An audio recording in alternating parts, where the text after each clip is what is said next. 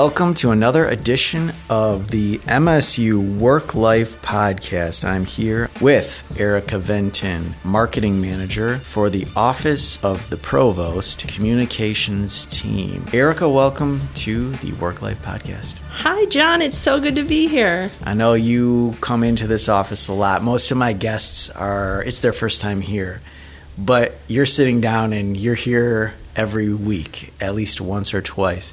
Um, you help us with the work life office, but what are some of the other offices through the provost's communication team that you work with? Yeah, so we work with the Office of Inclusion and Intercultural Initiatives, the academic oh, I3. I3. Yeah the Academic Advancement Network, the Hub for Innovation in Learning and Technology, the Graduate School, and APUE, the Associate Provost for Undergraduate Education. It's a lot of different entities. How big is your team? Our team is at three right now, and we are expanding. Three individuals to do all that work. I think that you're the perfect person to talk to us today about efficient work and juggling a lot of tasks and responsibilities. Can you tell us about how this all started? How did you come across this book, which is called Make Time. So this was a huge privilege. I did actually meet the author um, in person at a workshop here on campus in the Hub for Innovation and Learning and Technology. In the Hub, for listeners that don't know, it's in Wells Hall, correct? Yes, it's in Wells Hall. We have a big um, flex area that can host small groups all the way up to large groups. Um, the furniture in that space is flexible slash movable and there's dry erase boards that can make walls and we open it up. Can't do that with my office here in linton hall. There's some pretty uh, sturdy brick walls. Before you and i started this podcast conversation you threw out the phrase inbox zero. That's something i'm very fond of is inbox zero because i like to respond to my emails very quickly uh, and get you know get through my emails first thing in the day last thing in the day but you have this uh, quote, this line in your blog post on the Work Life website. No one ever became great by being the fastest at email. Uh, tell me a little bit about that quote and what it means to you. Okay, John, you are great because you are really quick at responding to email. Oh, thanks so much. Um, the quote actually came from the author John Zeratsky during the workshop. He said this, and I wrote it down word for word because it was something that really hit me that you could actually spend your whole day just responding to email without getting to any of the bigger projects or tasks that you had on your plate.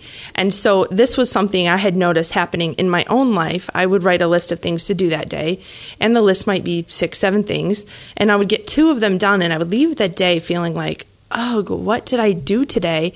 And the reality was that I was spending a lot of time replying to people's emails and handling these quick turn requests that were coming in. In reading the material, was able to transition over to like looking at the way I did email differently and having conversations with people that, hey, listen, I'm in a choose to focus on some of these bigger project things, I'm still going to check my email, but it might take me a couple of hours or maybe the next day to respond.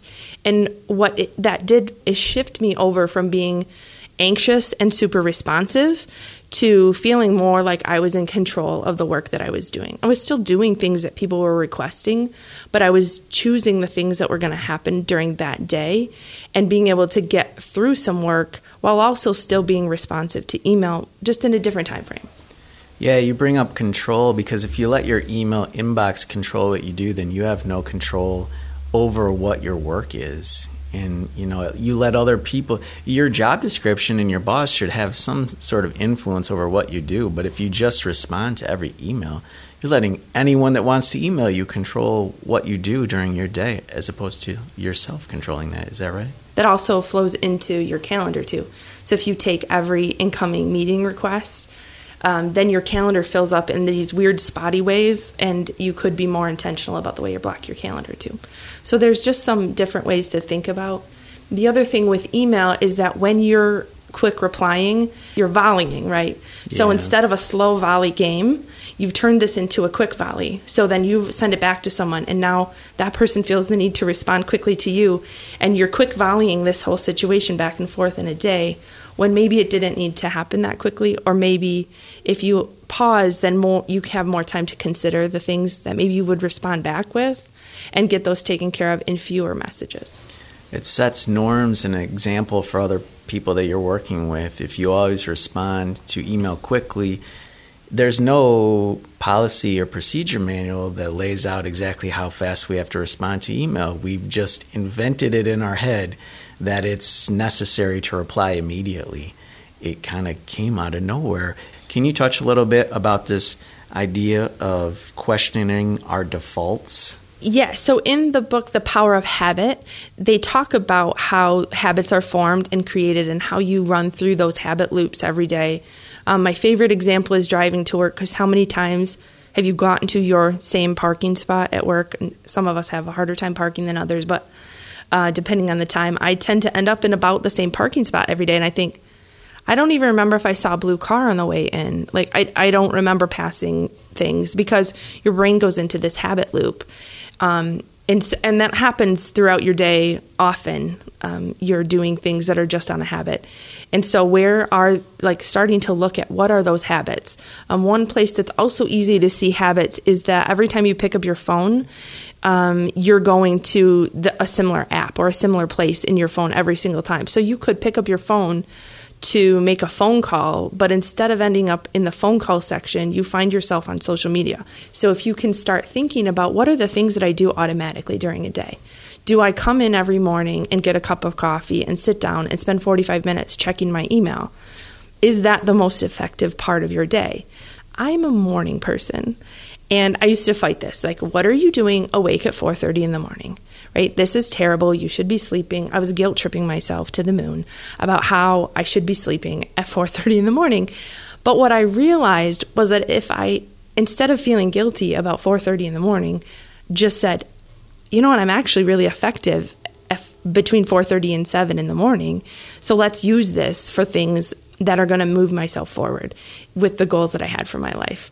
And so this book gave me the opportunity to say, no, it's okay to be a morning person. And here's how you use your morning to be the most effective. So for me, checking email first thing in the morning actually slows my progress. I tend to do that a little bit later in the day where I can focus on a lot of high priority things first thing in the morning then i feel really accomplished i got a lot done then i check my email and now i can reply back to people and I can kind of move on with my day from there.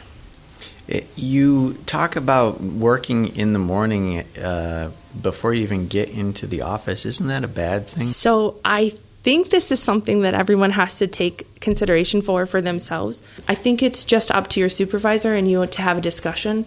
On Fridays when my bus my kids ride the bus home from school and they're home at 3 in the afternoon, I leave at 2:30 and I don't feel bad because I know there are so many other days that I was working early, early in the morning to get all the work done. And as long as the work is done, then the time is good.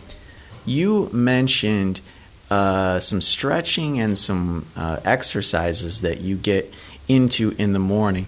And I'm wondering how you fit that into a morning as we all scramble to wash our hair and get it dry and get our tie tied and all that stuff. What are you doing in the morning to carve out time for your self care?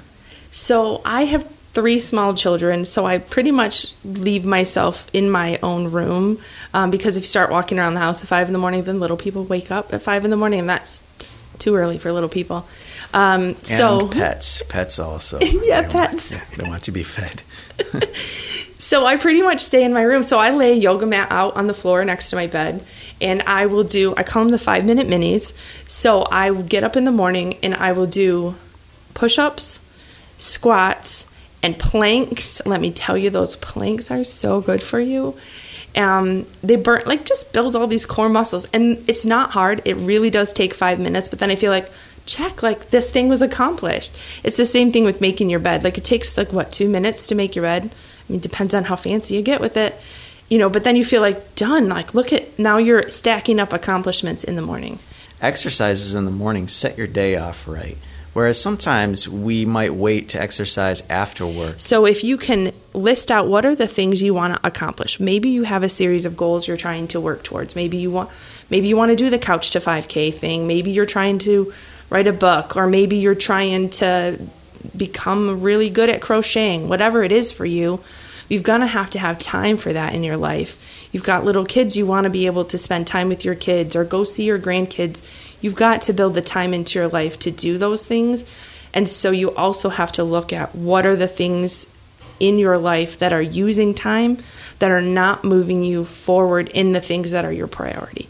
So for me, that was um, I would wake up at 4:30 in the morning and I would play on social media for an hour, and I would get and then I would be tired, and it wasn't adding to my life. So what I had to do at first was put my phone in the living room so that it wasn't in my room and I wasn't automatically reaching for it to do it. So then when I woke up, it was like, well, so then I read a book for 15 minutes. And then I would do this five minute mini workout. And then I could take a shower or I could choose to get started on some of the other, maybe the work priorities that I had for the day.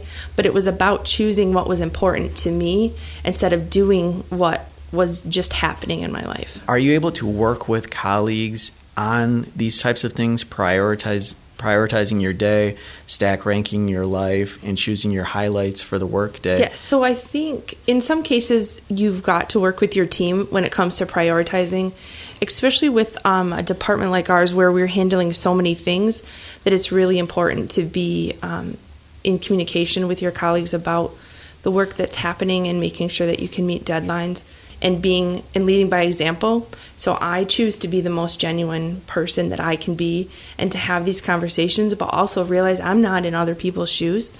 And so I don't necessarily fully understand their life or their workload. And so if someone needs to be on their computer and is slightly distracted and we're having a conversation or a meeting, but they're also checking their email real quick or they're replying to something that maybe isn't the most effective way to do things, but it's also not my life. And so I have to be this is how I'm going to handle myself in this situation and and let them let people be who they're going to be because you you just don't know what other people are dealing with. Yeah, and I'm going to circle back to the the email um, topic that we started off with because uh, you know I wanted to talk about that in a tough sort of way because you know uh, you can set up your email response time to be 24 or 48 hours but the other the other person the recipient might still immediately respond to that email. But you have to be really self-aware that you're going to handle your business you're going to try this approach and it doesn't necessarily matter what other people are doing if you're really focused on self-care. So i just wanted to get the our listeners to think about that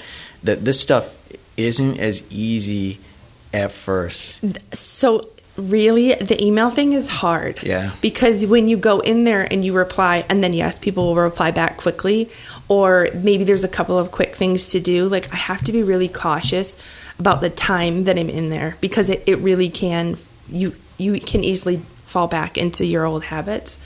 And so you have to be really mindful. Um, the book talks about this um, it's a tool. It's called the time timer. It's an analog timer that you set and it changes. Um, you turn it to like 35 minutes, and there's a color block at 35 minutes, and that color block gets smaller and smaller and smaller until you're at zero. I bought this thing for my house to help get my kids out of the house, but it's also really helpful when you say I need to do some focused work. So I'm going to I'm going to give myself an hour of this and then I'm going to stand up and walk for 2 minutes around the block or whatever. And then I'm going to come back and I'm going to do some more focused work um, because you do need those pauses, those like physical breaks in your day where you can give your like, give your mind a rest and do something that's slightly active. Um, so that's important too. I wanted to also talk about this idea of logging out and shutting down your inbox and closing all your browser windows. I've worked with folks that that will induce a significant amount of anxiety for them. I've seen coworkers with 50 browser tabs open and they stay open and they leave their computer on all, you know, 24/7 365. How can you did you have trouble getting to this point and how do you overcome that threshold of okay, I just have to close my browser window right now. Oh, John, this is by far the thing that I struggle with the most because I feel I have a Mac, so you really can just shut the thing and go home and pick it up two hours later, and it's right, it's ready for you, just as you left it. Um, so that is, it's a really incredible tool, but also things are always open, and it was really stressful. The thing would ask for updates, and I was like, I can't update you because then I have to close these 50 tabs that are open. I did find a little tool. His name is Session Buddy. Goes in Chrome. He's a plugin for Chrome. Okay. Called Session Buddy, and you go in there, and then you can set a series of tabs to say, this is all the tabs for this particular project, and it saves them as a group. So then you can shut down all of your tabs and go back in the next day and say, Hey, session buddy, I want to go back to this project. And it opens those series of tabs for that project. So that has been uh, a phenomenal change in my life, but I still struggle with leaving the things open. It's it's this is still a learning curve. I'm still working on it. That's a good point for the listeners to hear that this is not something that can be immediately changed. This is an ongoing process. You know, it's not super structured. There's a lot of flexibility and leeway in this approach. Tell us, uh, tell the listeners how you are utilizing the book and how it's flexible and adaptable to your lifestyle. Yeah, so the book is called Make Time, and it is set up in this really cool way where it just asks you to basically experiment with your life. There's co authors, John Zeratsky and Jake Knapp, and they both have slightly different um, backgrounds and family structures. And so it talks about how each of them tackled. So some things worked for both of them. And so they said, This is how we really liked it. This is what we tried. And other things were like, Oh no, I don't. I couldn't do it that way. This is the way I was able to do it. There is no one right answer to this. It's your life. You get to experiment with it. You get to try the things. You question your defaults. You set your priorities. You play with things. You might find five or six things that work really great. And then in a month, you're like, oh, I need to change. This thing doesn't work anymore, but I, maybe I could add these couple of other things in. You get a chance to change things on a regular basis. The big thing is being aware of what you're doing and why you're doing it and what your priorities are so that you can live the life that you really want to live. Yeah, awareness and willingness to change and adapt. One of the habits that I was in was checking email on my phone and replying to um, instant messages on my phone while I was walking. But what I was missing was the environment around me. What I was missing was that chance to just shut, like, it's a walk, just shut your brain off. Um, the other thing is um, letting yourself be done at there a certain time to say, at this time, like I'm I'm done and I'm just gonna close it and I'm gonna be done for now. And um, whether that's your drive home and you're gonna change your mindset and think of something else on your way home so that you can be present in the situations you're in. Um, you need to be with the people in the meetings that you're in the meetings with, and then you need to be with the people in your friends, your family, your home life in the way that is most honoring to those situations. And that if you're pulling all of the stuff from work and all of the, the other worries through every part of your day.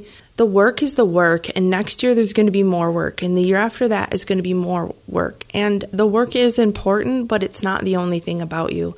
And there are a lot of people and experiences that you're going to have in your own life that are going to help shape who you are and that you in turn can also have an impact back out on.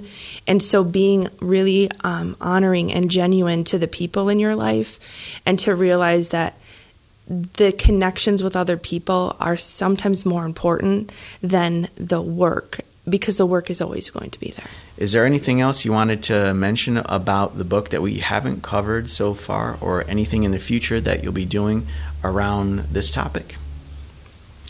Uh, no, just that we're going to continue to look into new things um, as we go about.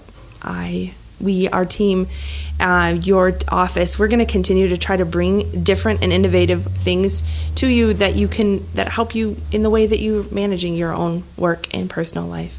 Because it's important to really look at that as a balance and um, how you fit the two together. Yep, always evolving, always adapting, and always, you know, have your eyes up and your ears open so that you can hear from others and interact with others here at Michigan State. So, Erica, again, I appreciate you coming in and sitting down with us for another edition of the MSU Work Life Podcast. We will talk to you next time.